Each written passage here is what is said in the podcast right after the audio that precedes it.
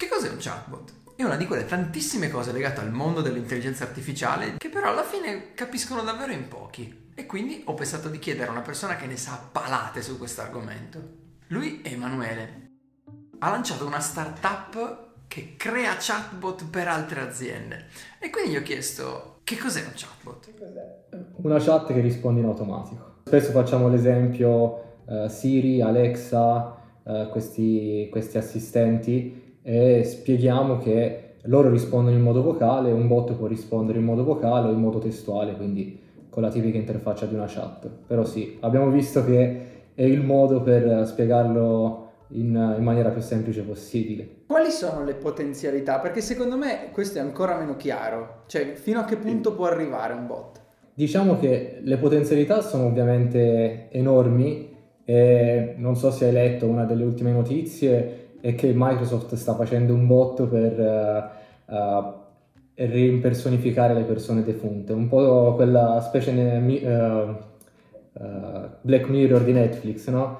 Eh, non so se hai visto quella puntata dove c'è il marito che il ragazzo che muore e praticamente cosa fanno? Prendono tutte le conversazioni e le buttano in un algoritmo e questo algoritmo riesce a riprodurre la personalità de- del defunto. Ora, ovviamente quello è un po' un, uh, un eccesso, ovviamente è una frontiera, però per dirti le possibilità sono tante, si va uh, dalle con più comuni applicazioni, quindi alla domanda e alla risposta, fino a uh, quello che anche noi stiamo facendo e dove Uh, soprattutto anche guardando mh, l'America che di solito fa scuola su queste cose, uh, si può uh, migliorare tanto è con l'integrazione con i sistemi aziendali, quindi noi integriamo un bot con i sistemi aziendali in modo che sia un po' meno stupido, cioè le risposte che lui riesca a offrire non siano basate solo su uh, degli standard già predefiniti, ma possano anche andare a riprendere in tempo reale eh, i dati relativi ad un utente. Quindi immaginiamoci te che fai il login in un e-commerce uh, hai visto tre paia di scarpe, il bot se lo può ricordare perché si può integrare con i sistemi aziendali. Che è una cosa che però in realtà ti dico, vedo poco, o sbaglio? Sì, sì, sì è, uno, guarda, è uno dei problemi secondo me, secondo chi lavora nel settore dei chatbot, perché? Perché uh, in parte è dovuta alla non maturità del mercato, in parte alla non conoscenza della tecnologia, spesso si pensa che Uh, il chatbot io lo installo, quello deve funzionare, deve sapere tutto sugli utenti uh, da solo, perché c'è l'intelligenza artificiale. Non è così. Quello che mi piace sempre dire è che l'intelligenza artificiale aiuta un computer a simulare un comportamento umano, ma non lo rende onnisciente, nel senso non può sapere tutto. E, e quindi c'è questo problema di implementazione, cioè c'è proprio un gap tra le aspettative che hanno i consumatori finali e il modo in cui viene preso un progetto. Cioè, uh, utente, progetto base, prendiamo un chatbot, lo installiamo, uh, lo mettiamo su una settimana e siamo contenti.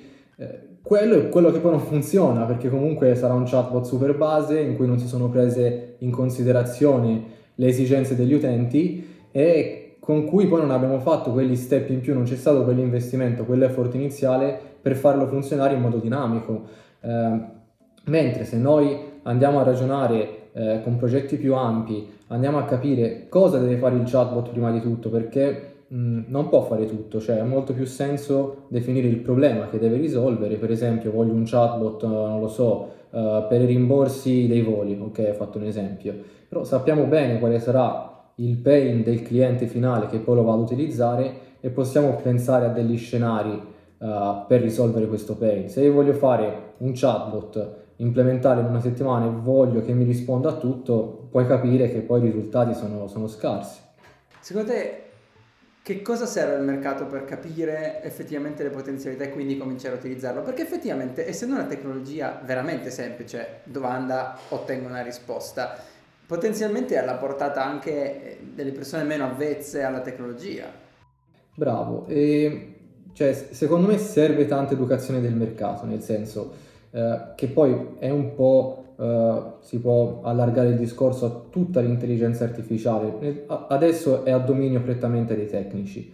Non ci sono tante figure intermedie, quindi non lo so, designer, ora c'è proprio la figura del conversational designer, quindi una persona dedicata alla creazione di dialoghi, eh, comunicatori, eh, però dobbiamo immaginarci che eh, soprattutto uno strumento come un chatbot uh, è costituito da un, overlap, una sovrapposizione di più aree di interesse, quindi c'è la parte tecnica, la parte comunicativa, la parte di design e dobbiamo far lavorare insieme tutte queste aree. Quindi c'è bisogno di un'educazione un po' sia del mercato uh, sia poi delle aziende stesse che lo vanno ad offrire il chatbot o comunque strumenti del genere. Uh, perché sì, deve essere un progetto pensato da più attori, ragionato e soprattutto un'altra delle cose che spesso una volta che viene implementato non viene fatto follow up, cioè non c'è un mantenimento del, dello, dello, stesso bot, mentre è molto importante perché? Perché quello che diciamo sempre noi, non solo il mantenimento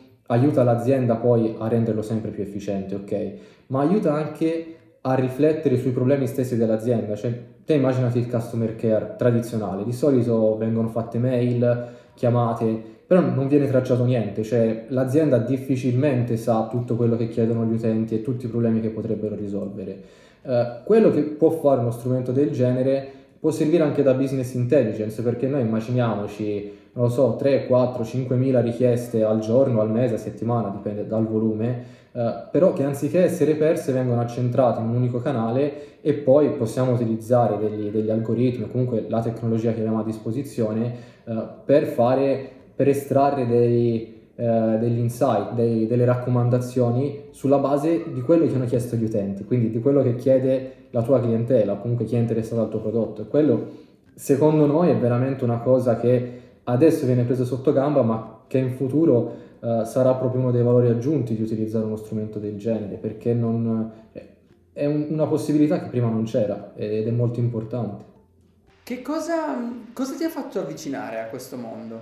Eh, allora, senti, io ti dico, ti faccio un po' la nostra storia. Noi siamo tre fondatori. Ora, vabbè, il team si è allargato, siamo una decina di persone.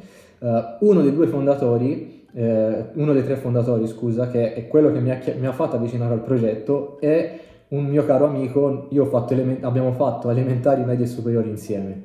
E poi ci siamo divisi per il percorso universitario e io stavo finendo la triennale lui aveva questo progetto, c'erano alcuni problemi su come era stato impostato, insomma difficoltà, quello che succede solitamente nelle start-up, no? problemi insorti così. E quindi ci siamo messi a tavolino mi ha detto guarda questo progetto ti va, mettiamoci insieme, cerchiamo di tirarlo su. E così abbiamo fatto, abbiamo chiamato Gianmarco che è l'altro socio che eh, era, l'abbiamo conosciuto, l'aveva conosciuto Nabil tramite VCAP che è il primo progetto che abbiamo vinto, Team VCAP a Bologna con, con l'azienda e ci siamo messi insieme e abbiamo detto dai va bene, rimbocchiamoci le maniche e proviamo. Te immagina che ai tempi ancora la parola chatbot non esisteva, perché Facebook non li aveva ancora lanciati.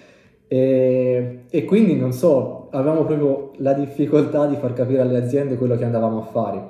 E avevamo, utilizzavamo il termine eh, assistente virtuale, immagino che ancora oggi è usato, però non, non c'era proprio il concetto del chatbot e, e quindi abbiamo visto tutta la parabola. Se guardi il mercato, prima avevamo difficoltà a far capire cosa facevamo, dopo che Facebook l'ha lanciato e il mercato è diventato molto più affollato, avevamo difficoltà a far capire cosa facevamo di diverso rispetto a quei chatbot di cui mi parlavi prima te, che non lo so, lo attacchi, risponde a quelle tre domande e basta. Ho due domande ma vado in ordine. eh, come approcci proprio tu una cosa così sconosciuta. Immagino, eh, il concetto di chatbot non esisteva. Eh, come, tu stesso come ti informi? Nel senso, com- come fai a diventare preparato in una materia che di fatto non esiste?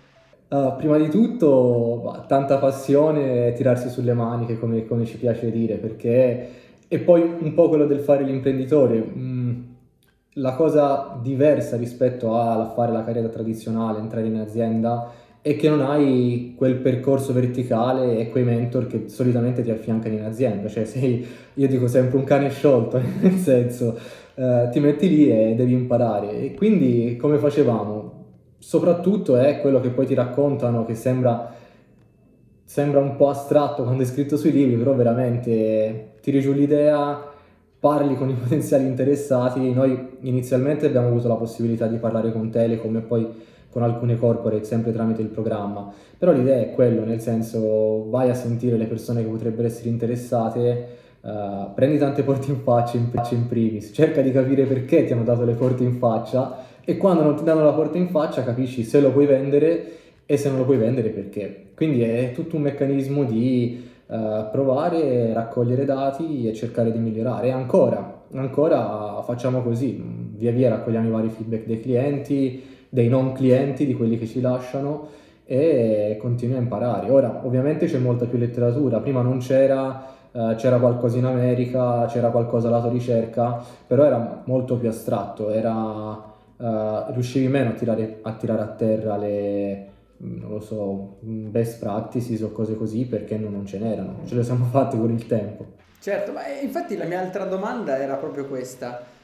Come vai a spiegare ad un'azienda un, un, concetto che non conoscono, perché è come dire, non so, vado oggi da mia nonna e parlo, nonna, costruiamo un chatbot. Immagino che, esatto. che nel senso, la, la, risposta penso fosse più o meno quella. Esatto, e infatti solitamente, vabbè, una delle cose che facevamo spesso, cercavamo proprio di parlare con persone che non avevano competenze tecnologiche e di fargli capire un pochino di cosa si trattava. Quindi più ci andavi vicino e più piano piano ti preparavi il pitch, te lo costruivi e sono quegli scalini iniziali. Una volta che te hai costruito il primo MVP, una volta che te hai fatto il prodotto, comunque hai almeno uno studio di caso, è più semplice perché puoi dire guarda, abbiamo lavorato con il cliente X, abbiamo installato questa chat che ti risponde in modo automatico e abbiamo risolto il 70% di domande in entrata in automatico, l'altro 30% l'abbiamo passato a un operatore e quel 10% va gestito e, e, storato e uh, accumulato in questa sezione. E quindi sì, diciamo che dopo vai tanto di studi caso e poi è quello che fa la parte sales, no? cerca di costruire un po' studi di caso, cerca di costruire dati sui quali far vedere gli effetti, le potenzialità dello strumento, anche perché poi lì devi fare una distinzione quando sei B2B o quando sei B2C. Noi essendo B2B, quindi vendiamo alle aziende, eh, è molto meno la parte emozionale e tanto di più la parte di dati, quindi magari inizialmente del risparmio. Inizialmente noi avevamo delle medie, te sai che una domanda di un cliente può costare dai 3 ai 7 euro per cliente e quindi poi fai una, una media, gli dici guarda quante domande ricevi, 1000 domande al mese, ok sono circa 5.000 euro, se te spendi, non lo so, fa un esempio, 500 euro per questa proposta, risparmi 4.500 euro. E lì inizi a chiudere un po'. Però poi ovviamente c'è tutta la parte di follow up, la parte di raccolta dati, la parte anche di... Eh, la cosa difficile, come ti dicevo, è mantenere il commitment dell'azienda, quindi di chi prende il, il progetto eh, sullo strumento, perché non è uno strumento usa e getta. Io quello non, non mi stancherò mai di ripeterlo e, e spesso secondo me anche magari delle aziende che lavorano nel settore, che fanno passare strumenti, cioè i chatbot come strumenti usa e getta, eh, rovini un po' il mercato. Perché? Perché io te lo posso dare anche a, a 10 euro al mese un chatbot, però poi non funziona bene, cioè non migliori l'esperienza dell'utente finale, non ha senso. Secondo te per le aziende ad oggi è un vanto averne? Nel senso, le, eh, le aziende che lo capiscono se ne vantano o, o, oppure, oppure no? Perché ho avuto un pochino questa impressione. Sì, senti, allora. Eh, la cosa strana o comunque ci sono sempre quelle buzzword nel mondo startup e in primis l'abbiamo visto anche noi in prima persona, cioè noi perché un chatbot con intelligenza artificiale, giusto per fare chiarezza? Perché c'è l'NLP che è una branchia dell'intelligenza artificiale che si uh, che permette a un computer di interpretare il linguaggio umano, quindi fa un po' un'analisi logica della frase, per dirlo in modo semplice. Questa è una parte dell'intelligenza artificiale, ovviamente poi l'intelligenza artificiale è enorme. C'è stato il momento e c'è ancora eh, in cui le aziende vogliono far vedere che investono in intelligenza artificiale e quindi quando te vedi il vanto perché? Perché il chatbot è per definizione uno strumento cui, con cui puoi introdurre l'intelligenza artificiale in azienda con poco sforzo. Il problema di quando c'è poco sforzo è quello che si diceva prima. Quindi quello che io dico è introduciamola, introduciamola bene, perché altrimenti non, non ha senso, non, ha, non c'è poi quel, quella cosa in più, quel quid in più che fa migliorare l'esperienza dell'utente finale, anzi si crea un effetto contrapposto, dice cavoli ma fatti il chatbot e non mi risponde oppure risponde male. E ci sono anche poi una serie di, ora ci sono perché ti dicevo le best practices che abbiamo visto e che è stato visto da, dal mercato, per esempio eh, dire subito a un utente che si sta parlando con un chatbot perché eh, l'utente stesso pone le domande in modo diverso. Ok, per esempio inizialmente magari delle aziende non lo dicevano nemmeno ed è sbagliatissimo perché crei, uh, rompi la fiducia tra aziende e consumatori appena il consumatore si rende conto di star parlando con un assistente virtuale. Invece devi essere il più trasparente possibile, cioè è come un po' il marketing, te non devi pensare alla tua azienda, te devi pensare a come puoi migliorare l'esperienza per l'utente. Quindi te gli dici ti offro uno strumento in più, ti offro uno strumento 24 ore su 24, 7 giorni su 7, immediato, e sappi che è uno strumento di risposta automatica. Poi, se hai bisogno di una consulenza, c'è qui il consulente. Noi quello che consideriamo sempre è, consigliamo sempre è il non lasciare, cioè non togliere la parte umana, quella ci deve essere. Ovviamente si tratta di rispondere a una domanda anziché 10, anziché 12 domande, quindi anche per loro è, è molto meglio, però ci deve essere. E un'altra cosa da aggiungere eh, inizialmente, soprattutto avendo lavorato con brand de, nel mondo del lusso, alta gamma, quello che ci dicevano era, eh, ma i miei utenti, non lo so, ho un carrello medio di 5.000 euro, eh, non voglio farli parlare con un assistente virtuale. Eh, questo può andare bene se te consideri un certo tipo di utenti che magari non lo so, sono gli over 40, over 45, se andiamo a vedere invece cosa vogliono gli utenti dai 20 ai 15 ai 40 anni, che sono anche su quegli store di lusso, e loro vogliono fare le cose il più velocemente possibile, in modo più fluido possibile, aumentando i canali di contatto. E quindi lo devi offrire, devi offrire tutti e due gli strumenti e non è una cosa in sostituzione come veniva vista prima, è una cosa in sinergia, cioè ci devono essere tutti e due. Quali sono secondo te le migliori applicazioni per un bot? Cioè do, dopo, dove l'hai visto proprio risplendere? Ah, secondo me sono, come ti dicevo, eh, quei casi in cui è definito bene eh, il need, il problema che il bot deve andare a rispondere. Eh, te l'ho accennato prima, però eh, per esempio eh, i bot per il travel o comunque per i rimborsi aerei, cancellazioni, prenotazioni di voli. Perché? Perché è un'operazione che viene fatta tantissimo dagli utenti e soprattutto un'operazione facilmente automatizzabile che però se non l'automatizzi eh, richiede tanti controlli manuali. C'è, il, c'è il, la richiesta, un, un operatore umano deve verificare la richiesta, se combaciano i dati, se ci sono altri voli eh, un computer è mille volte più veloce a farlo, però non c'è eh, tanto, cioè l'utente non può spaziare più di tanto, cioè l'utente arriva lì, vuole che gli cambi il biglietto in modo veloce, quindi puoi risolvere un need in modo semplice 24 ore su 24. Un altro eh, che noi l'abbiamo, l'abbiamo, implementato in Hawaii proprio, guarda, è, ed è una, una soluzione che ha portato molti benefici all'azienda, sono le aperture di ticket, cioè quando noi pensiamo all'apertura di ticket, ah, il cliente è bello, te sei il cliente, vai lì e apri la tua segnalazione. Uh, soprattutto nel B2B non funziona così perché se te mandi una mail, nella tua mail possono mancare n dati per l'azienda, non lo so, magari vogliono la tua ragione sociale e non la metti, l'indirizzo e non lo metti, l'indirizzo della sede su cui si verifica il problema e non lo metti. Per l'azienda... È infinito, del tipo guarda mi manca questo dato, ok. Capito, cioè devi... E anzi, magari hanno solo la tua mail, non hanno neanche il numero di telefono, te non gli rispondi e quindi ci mettono una settimana per aprire il ticket. Un chatbot può essere uh, utile per guidare l'utente nella conversazione. E immaginiamocelo come dei form dinamici dove te sei guidato in ogni form perché? Perché l'utente te lo chiede, il chatbot te lo chiede, anziché dire guarda uh, riempi questo, questo, campo oppure manda una mail, ti dice ah, ok come ti chiami, qual è il tuo problema, qual è la sede dove è il problema e dopodiché, anziché passare da un operatore umano che fa il check, sa già che ha tutti i dati e apre direttamente il ticket nei sistemi aziendali. E, e per esempio, un'operazione così fai conto che fa risparmiare eh, in moltiplicatori da 8 volte a una ventina di volte il tempo. Vuol dire se ci metti 20 minuti lo porti a 2-3 minuti. Wow.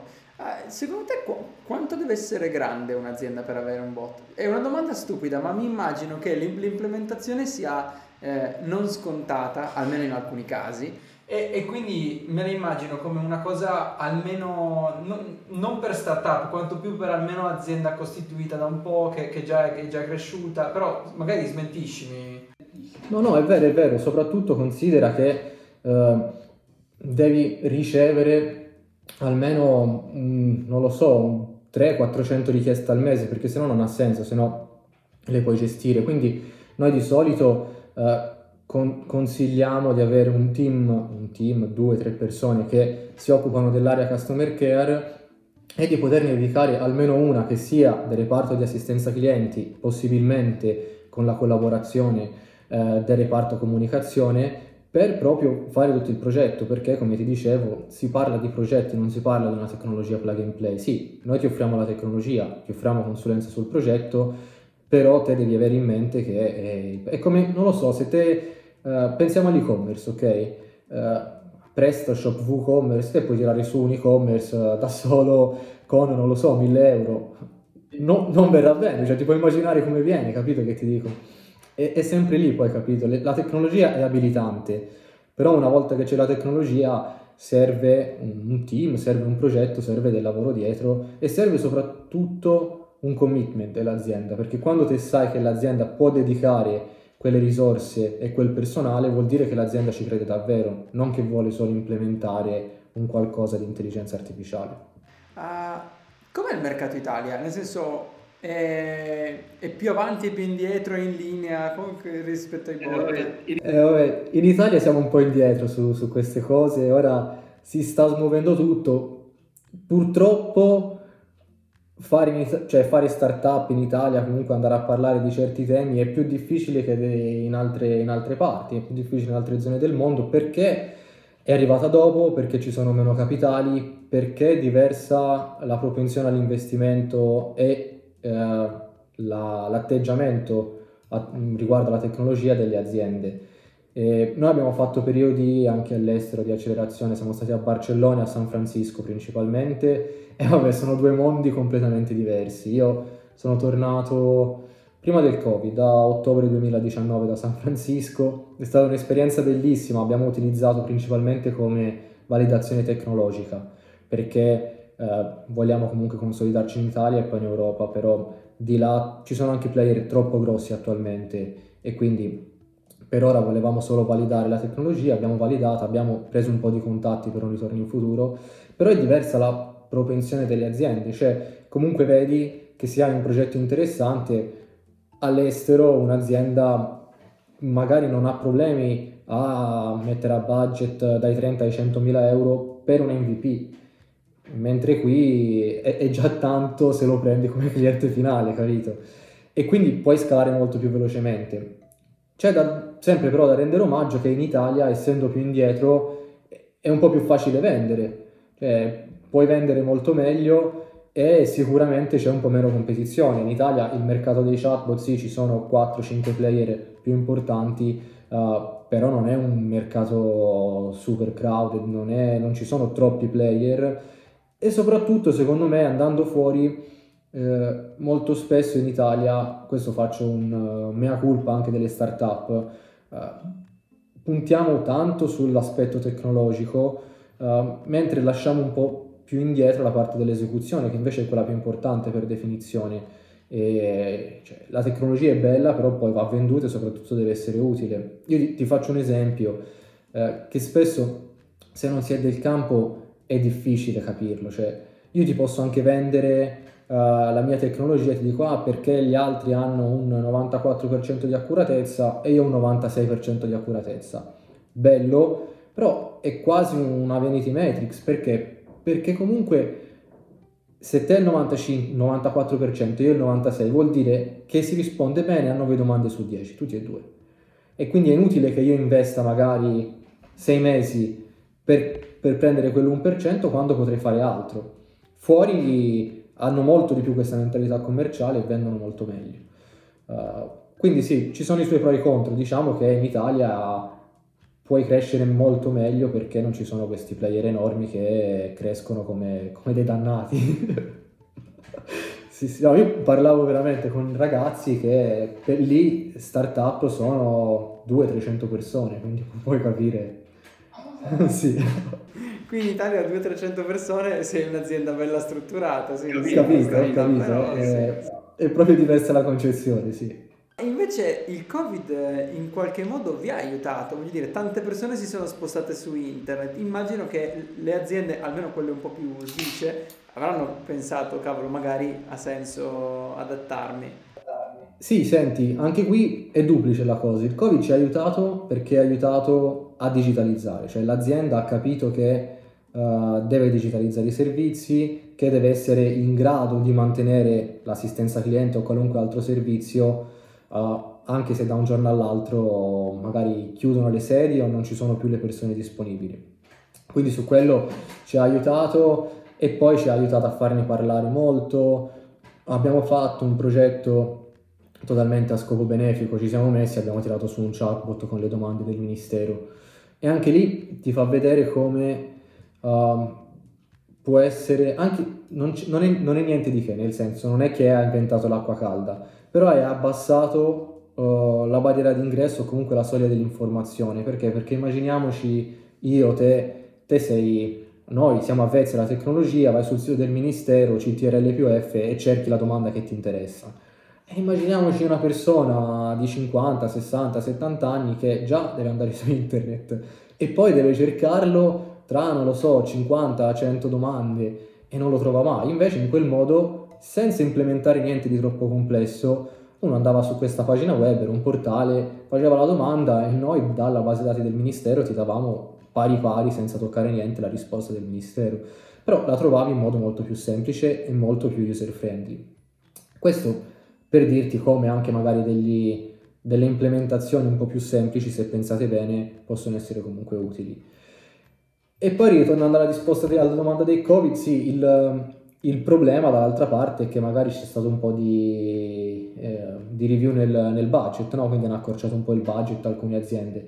Fortunatamente non ci ha toccato molto, uh, però magari in futuro, non lo so, il, le, le aziende investiranno un po' meno. Secondo me no, Uh, noi incrociamo sempre le dita perché come ti ho detto l'imprevisto è sempre dietro l'angolo con le start-up. ok, allora grazie mille Emanuele, a presto. Ciao ciao. A presto. Grazie a te, ciao ciao. Che cos'è un chatbot? È una di quelle tantissime cose legate al mondo dell'intelligenza. E quindi ho pensato di chiedere... Eh, è una di quelle tante cose legate al mondo dell'intelligenza artificiale al mondo dell'intelligenza artificiale di cui davvero